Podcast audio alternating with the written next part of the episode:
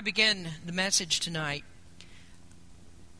it's important that when we study the Word of God, and especially the way that we do it here, that we look at the full implications of the text that we read. This is why it takes sometimes a long time to get through a passage, and why there are multiple part sermons that I do. It's because I think there are things that need to be very clearly understood so that we don't skip over parts of the Word of God and just say, well, it's there, but really not understand all the implications of it. And as we talk tonight, as we look into our message this evening, it's not that I'm going to tell you anything that's deep and secret tonight, anything like that at all, but we're we're going to consider uh, in the subject this evening all the implications of some of these, especially one word that's given to us here in the Scriptures, and you'll see that in just a moment. So I just want to make that clear, that we, we take time and we go slowly in, in these in these studies to make sure that we understand why certain words are put there and why what the implications of those are. If you'd look tonight in Revelation chapter twenty-two, we're going to continue our study this evening in verses twelve through seventeen, in which we're talking about the final invitation that's given in Scripture. Now, in the previous messages, I've pointed out that the Bible is filled with invitations for people to come to Christ. And that's because it is God's desire that people would be saved. Our God is a compassionate God, and although we have rejected Him, most of the world rejects Him, and we live in a very godless society today, it's still true that God desires that people would come to Him for salvation. And in the past several months, as we've gone through the book of Revelation, especially the latter parts of it here, we have really seen the consequences of rejecting Christ. We have this awful reminder in chapter twenty that judgment is coming, and those who do not believe are going to stand at this great white throne judgment, and they're going to give an account of everything that they've done in their lives. All of their sins are going to be brought up, uh, even sins that they didn't know that they committed. Those things will be brought up at the judgment, and all will be taken into account, and those sins merit eternal punishment. Every sin that we commit merits eternal punishment because it's against an eternal God. But we're thankful for this, that we come to the Scriptures and we find that God has provided a way to escape the judgment, and that escape is the sacrifice of Jesus Christ on the cross, as Christ satisfied God for our sins. That's what the atonement is about.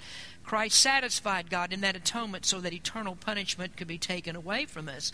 So as we come to this last chapter in Revelation, we've seen the extreme wickedness of man, how that is revealed, and yet God does not finish the His revelation to man. The last words that He gives, He wants us to know that He is anxious to receive lost sinners, and He grants forgiveness for, for anyone that will believe in Christ. Now, if you look at the Scriptures this evening, beginning in verse number twelve, John writes the words of God, and here we start with Jesus speaking. And behold, I come quickly, and my reward is with me, to give every man according as his work shall be. I am Alpha and Omega, the beginning and the end, the first and the last. Blessed are they that do His commandments, that they may have right to to the tree of life. And I might say this, someone called my attention to this last week. I keep reading that Scripture, right to eat of the tree of life. Uh, that's it's okay. It's not actually in this particular text, but it is implied here that we have right to the tree of life and to enter in through the gates into the city. For without our dogs and sorcerers, and whoremongers, and murderers, and idolaters, and whosoever loveth and maketh a lie. I, Jesus, have sent mine angel to testify unto you these things in the churches. I am the root, and the offspring of David, and the bright and morning star. And the Spirit and the bride say, Come, and let him that heareth say, Come, and let him that is athirst come. And whosoever will, let him take of the water of life freely. Now, we're working our way down towards the final invitation that we find in verse number seventeen. And as we do this, we're, we're taking into account all of this preliminary information that's given in these six verses. And I, I want to just give you the headings of what we've already talked about, just briefly mention those once again, and then we'll continue with this uh, next verse that we want to look at in particular tonight. So we talk, first of all, about the reward of Christ's coming. And there is a reward that's promised to those that believe in Christ. The chief reward, of course, is our salvation, that we are delivered from our sins and we are enabled to go to heaven and, and there to live with the Lord forever. But there are also other rewards that God gives. He rewards his faithful servants. In Matthew chapter ten, Jesus said that even the smallest thing, he said, even a cup of cold water that's given in the name of a disciple, shall uh, someone who does it, he says, you will not lose your reward. And then there's also a reward to the wicked when Christ comes. And I just mentioned that a moment ago. That's the just deserts of crimes that have been committed against God. Hebrews says that every transgression will receive a just recompense of reward. Secondly, we talked about the reminder of his consuming presence. Jesus says, I am Alpha and Omega, the beginning and the end, the first and the last. And that is a statement that he is eternal God, and he's the one that all of us must answer to. All things were made by him, all things consist by him. And there's one thing for sure, that when Christ returns, there will be no more atheists. Now, whether or not they come to the knowledge of the truth, that doesn't matter. In one sense, they're not going to be atheists anymore because all are going to recognize that God is real.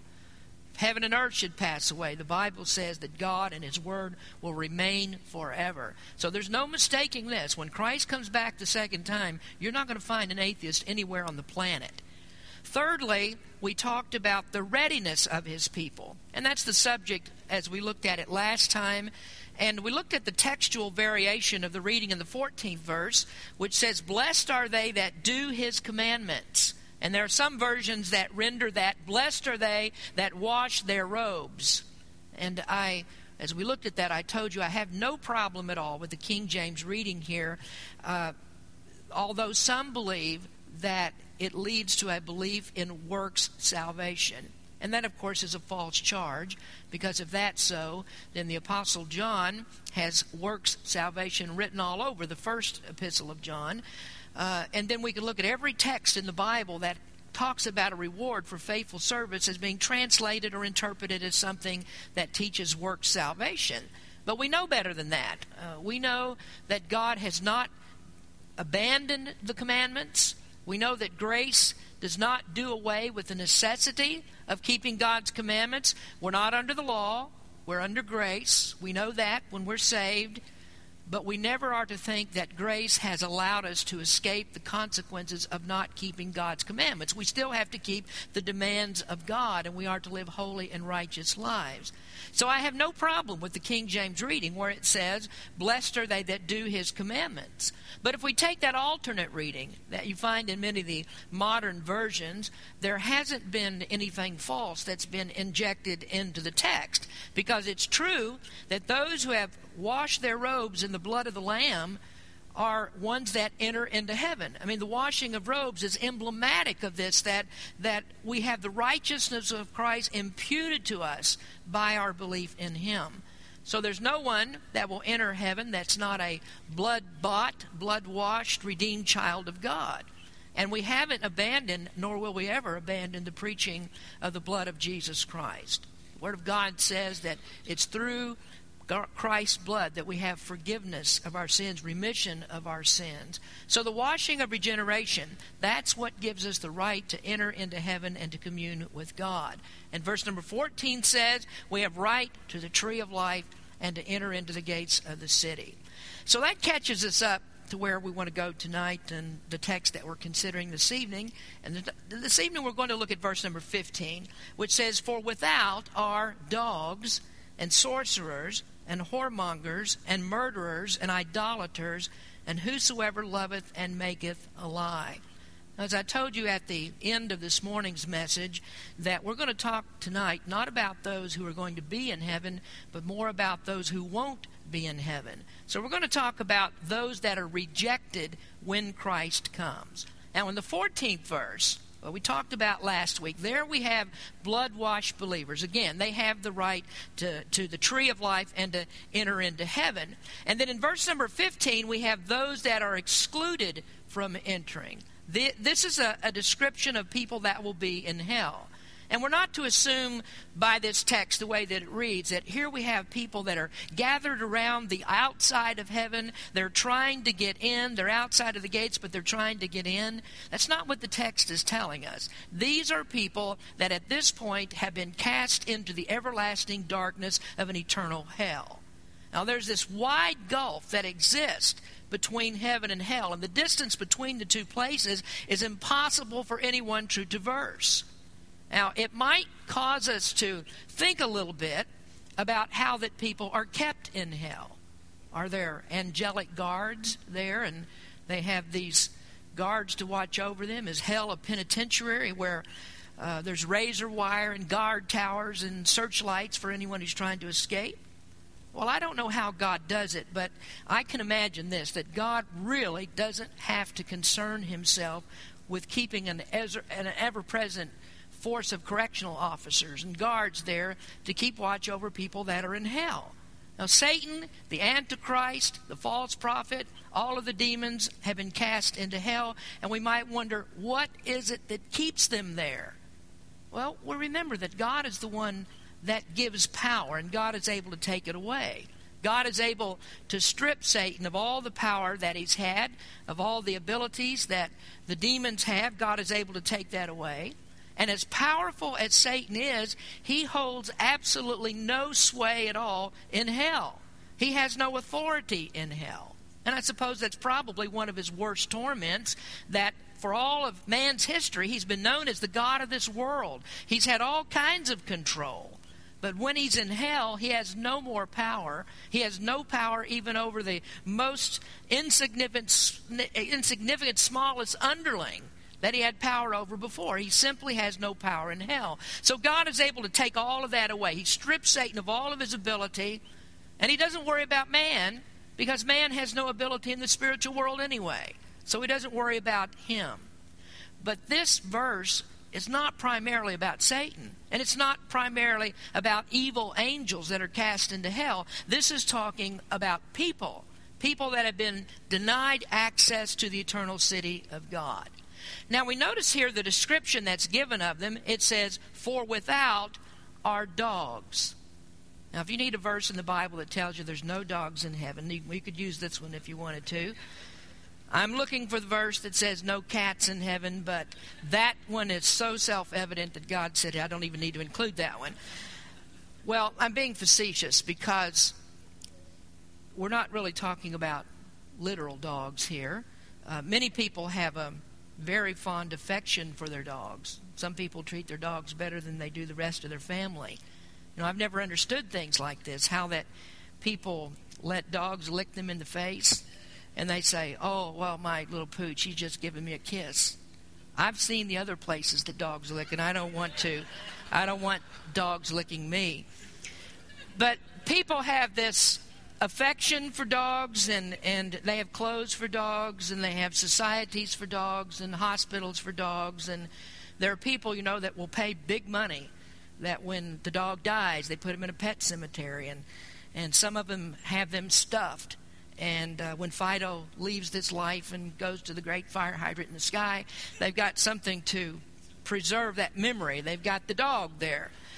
Well, I don't really want to get anybody upset about this, but I, I just, you know, that doesn't register with me. Maybe I should be more considerate of how people feel about their pets and about their dogs, but I do have a little bit of a hard time understanding that. But I have a frame of reference for it. I, when I was young, my dad was dead set on not having a dog in the house. But we had this little short-haired Cocker Spaniel, and he would freeze to death outside in the wintertime. So my dad reluctantly allowed the dog to come into the house. He never did like it, but he allowed that. He allowed us to do that. Well, as as he and my mom grew older, and we got married and we left home, I guess they were a little bit lonely. So my dad bought two Pomeranians and uh, kept them in the house, and those dogs were treated better than I was ever treated. My dad used to talk about my mom, and um, he would say that when she takes a bath, she doesn't wash her legs anymore, because that little dog would sit down beside her and lick her do- legs all, all day long, and reference what I said a moment ago about dogs licking you. But dogs hold a far different place in the affections of people today than they did in Bible times. Dogs didn't fare so well in Bible times. Now, dogs were scavengers. They ran in packs. They were often very dangerous. And even those that were somewhat domesticated, they were animals that roamed the streets of the city, and they ate the garbage. In Luke chapter sixteen, we have the story of Lazarus and the rich man. And you know, Lazarus was a beggar, and he sat there at the gate of the rich man. The Bible says the dogs came and licked his sores. Now, I doubt that there was an invitation for the dog to do that, but that's a detail that's added into Scripture to show us how deplorable the state of this beggar was, because dogs were filthy animals. And in that story, Lazarus was a believer. And it just shows you that even somebody of such lowly estate, someone who has absolutely nothing, the worst thing has happened to him, that is still a person that can be saved by God. Now, on the other hand, you have the rich man, and the Bible says that he fared sumptuously every day, and that rich man was not accepted or not accepted or accepted on the basis of riches. Lazarus wasn't accepted or not accepted on the basis of being a poor beggar. But the determining criteria is, what do they know about Jesus Christ? What do they believe about him? Have their robes been washed in the blood of the Lamb? So dogs here in Revelation twenty-two, uh, this doesn't really refer to the animal. And I just gave you all the extra information here to show you the contrast in our affection for dogs and their rejection of dogs. So here, dogs mean unbelievers. And you could scarcely have described people in a worse way in Bible times than to call them a dog. Now, I want you to turn, if you would, to Matthew chapter fifteen. And here we'll see that the Jews referred to Gentiles as dogs. And it's interesting, Uh, as you're turning there, to note that the original readers of Revelation were aware of this designation that had been given to them. They were mostly Gentiles, and they were aware that they are called dogs in Scripture. But look here in Matthew chapter fifteen, beginning in verse twenty-one. It says, "Then Jesus went thence and departed into the coast of Tyre and Sidon. And behold, a woman of Canaan came out of the same coast, and cried unto him, saying, Have mercy on me, O Lord, thou son of David. My daughter is grievously vexed with the devil. But he answered her not a word. And his disciples came and besought him, saying, Send her away, for she crieth after us. But he answered and said, I am not sent, but unto the lost sheep of the house of Israel. Then came she and worshipped him, saying, Lord, help me. But he answered and said, It is not meet to take the children's bread and cast it to dogs. And she said, Truth, Lord, yet the dogs eat of the crumbs which fall from their master's table. Then Jesus answered and said unto her, O woman, great is thy faith. Be it unto thee even as thou wilt. And her daughter was made whole from that very hour." Well, I think it's interesting as we look at this that Jesus' ministry was first of all to the Jews. He was the promised Messiah, of course, of the entire world. But when he came in his ministry, his ministry was concentrated only to the Jewish people. And that's according to the Messianic promises that are given in the Old Testament. I mean, here is the one who will be the last one to sit on the throne of David. And so when he was approached by this Canaanite woman, and of course she was a Gentile, he at first refused to answer her. He didn't listen to her request. She wanted a demon to be cast out of her daughter. And we might look at that and we wonder, why did Jesus ignore her? And without going into the detail, let me just comment here that this was another teaching opportunity for him, and he intended to show his disciples that he was not only the God of the Jews, but he was also the God of the Gentiles and their Savior as well. So when he was approached by this woman, he took the tack that Jews would normally take. He said, It's not proper to give what has been promised to the Jews and give that, or and, and to share that with Gentiles. And especially it was true of this particular type of Gentile. She was a Canaanite woman. This is someone who was marked for destruction by God. Now you remember when Joshua went in to possess Canaan, that he was told that he was to drive all of the Canaanites out. He was to exterminate that entire race of everybody that was living in Canaan. But Joshua didn't follow that order completely. And so the Canaanites from that from that time forward became a thorn in the side of Israel. So in this particular story, Jesus reflects on that, and the disciples did as well. Uh, they wanted to shoo her off and not to have anything to do with her.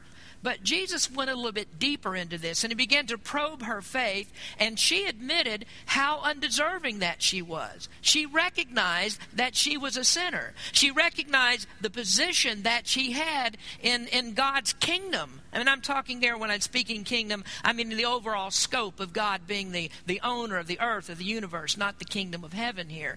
But she understood her position. And the fact of this is she had far more insight into what she was than the unbelieving Jews had in, in, in understanding what they were in the sight of God, because they didn't receive Christ. They were the ones that were supposed to recognize who Christ was. So Jesus taught his disciples a lesson here, that it doesn't matter about your race. It doesn't matter about your social standing. You can be the worst dog. And if you will admit it, admit that you are a sinner and believe in him, then he will graciously forgive you of your sins. But this term dogs is not only reserved for Gentiles. Paul also used it to describe those that pervert the gospel of Christ.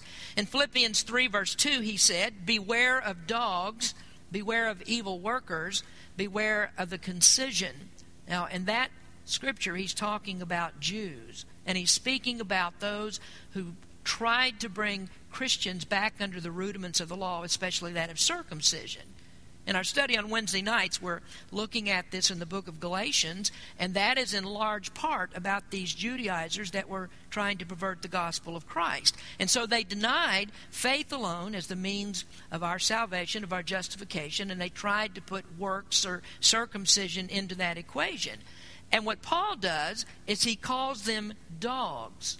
And there's not a worse term that he could have chosen to describe them. Now, sometimes people get upset with me because I say certain things about false teachers. I might call them by their name, whatever I might do. But I have never used as derisive a term as the Apostle Paul did when he referred to these false teachers as being dogs. Again, that is just about the worst thing that you could say about somebody. So we see in Scripture that dogs don't fare well. And and maybe we don't understand that too well, because we have this fascination with dogs. I mean, like I said a moment ago, people love their dogs better than they do their own family. But it wasn't that way in the ancient world. This is a scathing, derisive word.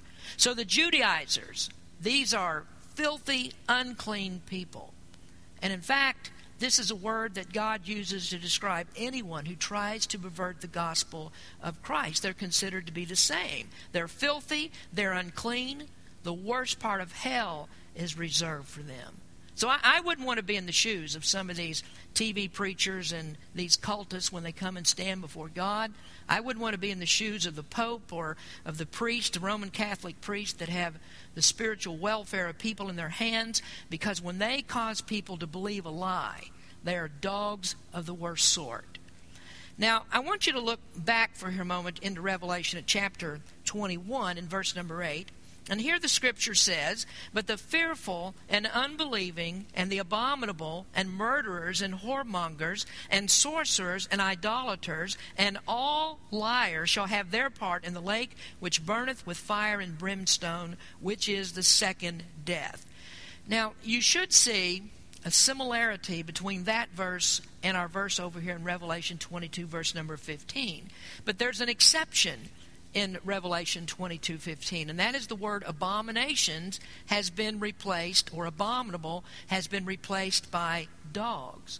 And I think that there's some significance to that, because dogs is a word that is used to refer to the worst sort. So these are people that are guilty of the, the, the vilest sins that are imaginable. Let me read to you from Deuteronomy, and we see some of these vile sins.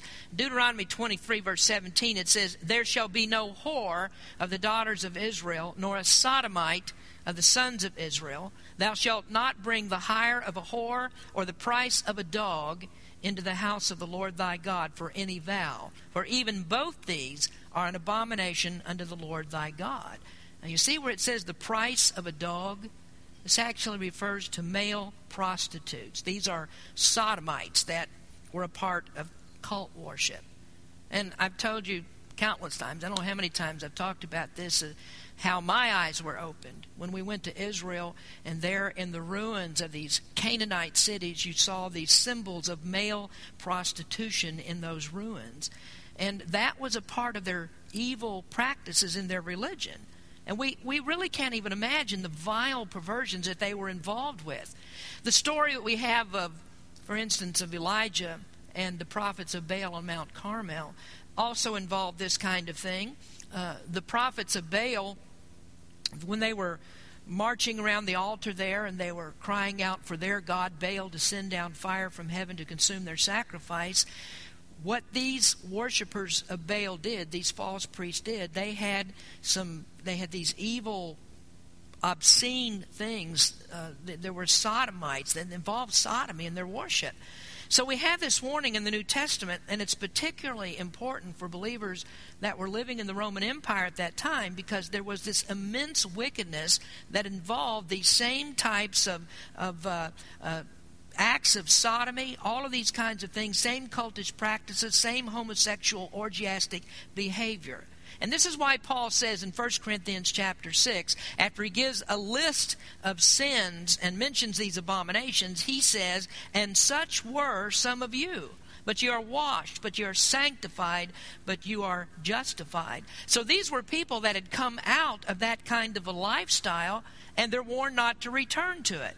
So we have this reminder by this use of word dogs, that that is a reminder of how God views those types of sins. So dogs don't come off well in Scripture, and neither do those that are identified by the term. So that tells us that, as we look at this today, that there's no excuse or defense for homosexuality or gay marriage. It's extreme wickedness. This is what the Bible says about it. The, the word dogs is, is used to apply to that. And what we need to do is, is to pray for the deliverance of those people, because that is one of the worst sins that be, can be committed.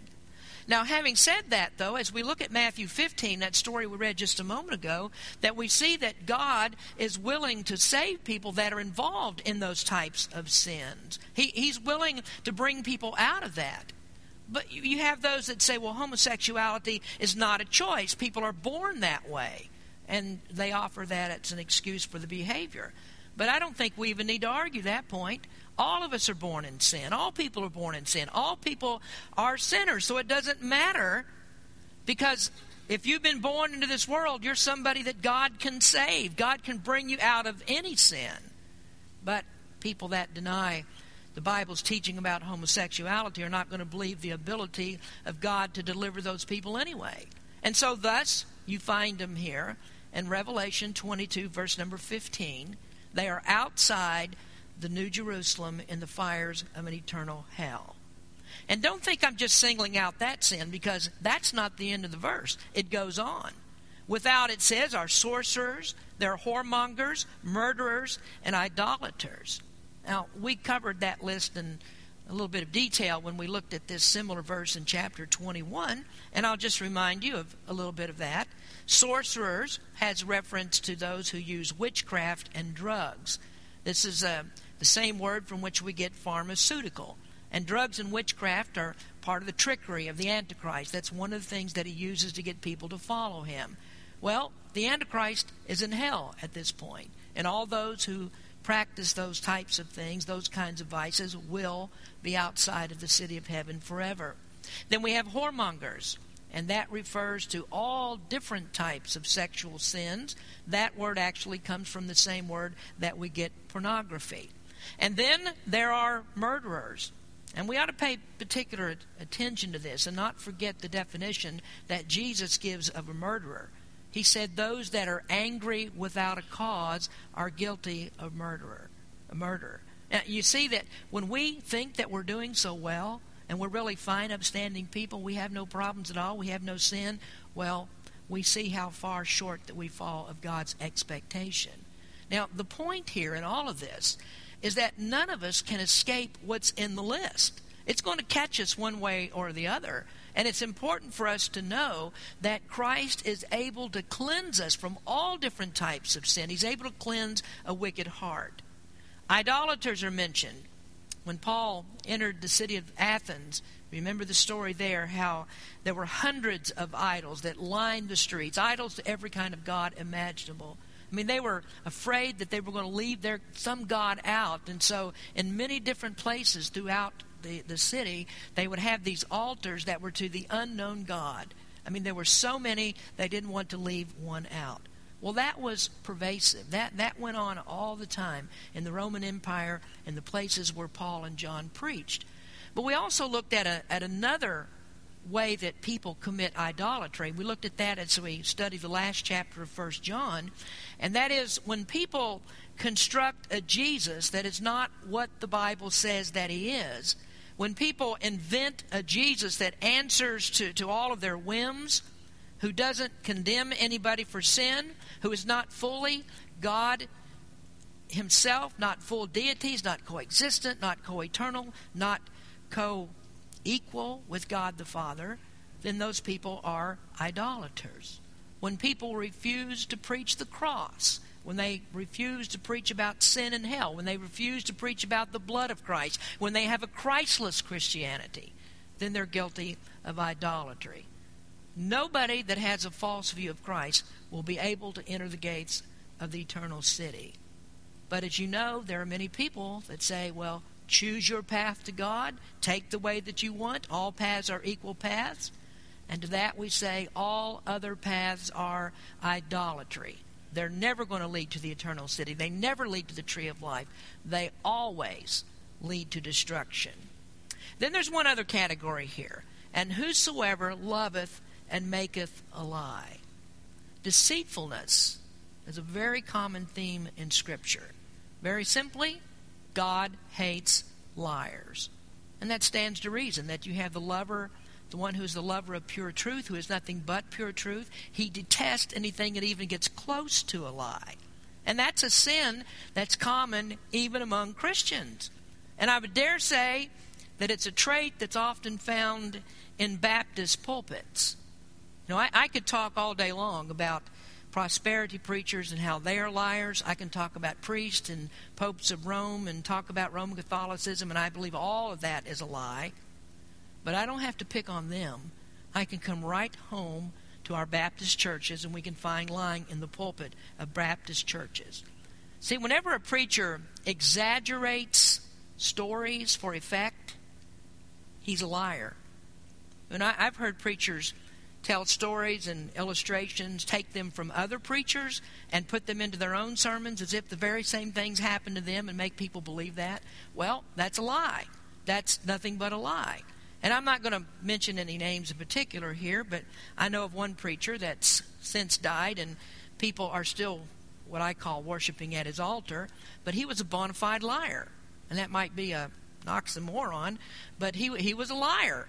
Um, maybe he said some good things, but he was. It was not uncommon for him to lie about things. One of the things he lied about, which was, was an obvious lie, he said that he preached fifty thousand sermons during his lifetime.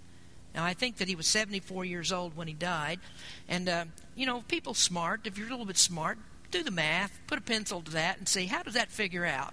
Well, that would mean that he preached two sermons a day, three hundred sixty-five days a year, from the time that he popped out of his mother's womb. I mean, he must have been better than John the Baptist. You know, John the Baptist leapt in his mother's womb when, when uh, his mother Elizabeth heard about Mary, that she was pregnant. Well, this guy's better than John the Baptist because the day that he came out, he must have been preaching. He was preaching all of these sermons. Well, you know, th- there's people think, well, that's, that's, you know, telling a lie from the pulpit. They don't see anything wrong with that. And I have serious problems with the ethics of some of these people. I'm not always surprised by it, but I do have problems with it, and that's why I don't hang out a lot among a lot of them. Well, we have a reminder here of what God thinks about any kind of deceitfulness. And I'm not going to say that we can't include ourselves somewhat in this, because we, we're, we're guilty sometimes. Sometimes we're prone to do it. I hope that I don't do it from the pulpit. But every one of us here, we would compound our lies if we said that we're not liars. We've all committed the sin. And we would all have to suffer the consequences of it if it wasn't for what Christ did for us. He took the pain, I mean, he, he took the punishment for that sin as well. But it's put here, I think, in these last verses of Revelation, so we can remember this and remember what God thinks about it. It made the list in these final verses that we have in Revelation. These are the last words that God speaks to man, the last revelation that's given, and he talks here about deceitfulness. He speaks about liars. And we need to get a grip on that, and we need to remember what it says. Well, we didn't get very far tonight. Uh, we don't didn't actually get down to that verse that states the final invitation. We're still a little ways away from that, but we're working our way there. All of these things that we're talking about are very important, because it's not only important to learn what we have been saved unto, and that is the glories of heaven, but it's also important to remember what we have been saved from. And you'll appreciate what God has done for you ever so much when you realize what you have been saved from, and you're willing to admit that. So there are people that are forever rejected from entering the New Jerusalem. And it's because they don't have this essential qualifying factor. It's the one that we studied last week. They have not had their robes washed in the blood of the Lamb. That's the thing that gets you into heaven. You must believe in Jesus Christ. And if you don't have your sins purged by your faith in Jesus Christ, by the washing of his blood, then you are condemned forever to the fires of hell. Now, I hope that I haven't described anybody in this room tonight. I hope that all of you are believers. I hope all of you would say, I'm blessed to have the right to the tree of life and to enter into the gates of this eternal city. Let's pray. Father, we thank you again tonight for Jesus Christ. The things that we have just described are what would happen to us if we did not have our faith in you. And we know, Lord, that it wasn't anything that we've done. It wasn't us that chose you. You chose us, and you drew us to you. And, Lord, you even gave us the faith that we could trust you, gave us that ability. So we thank you, Lord, that you have saved us from our sins. And we pray for anyone here tonight, if there is someone here tonight who doesn't know that uh, they have been pardoned from their sins by their belief in Jesus Christ, that you would make them aware of what Jesus has done on the cross. So, Lord, we thank you for your word. We thank you for being able to, to teach it and learn more about you. In Jesus' name we pray. Amen.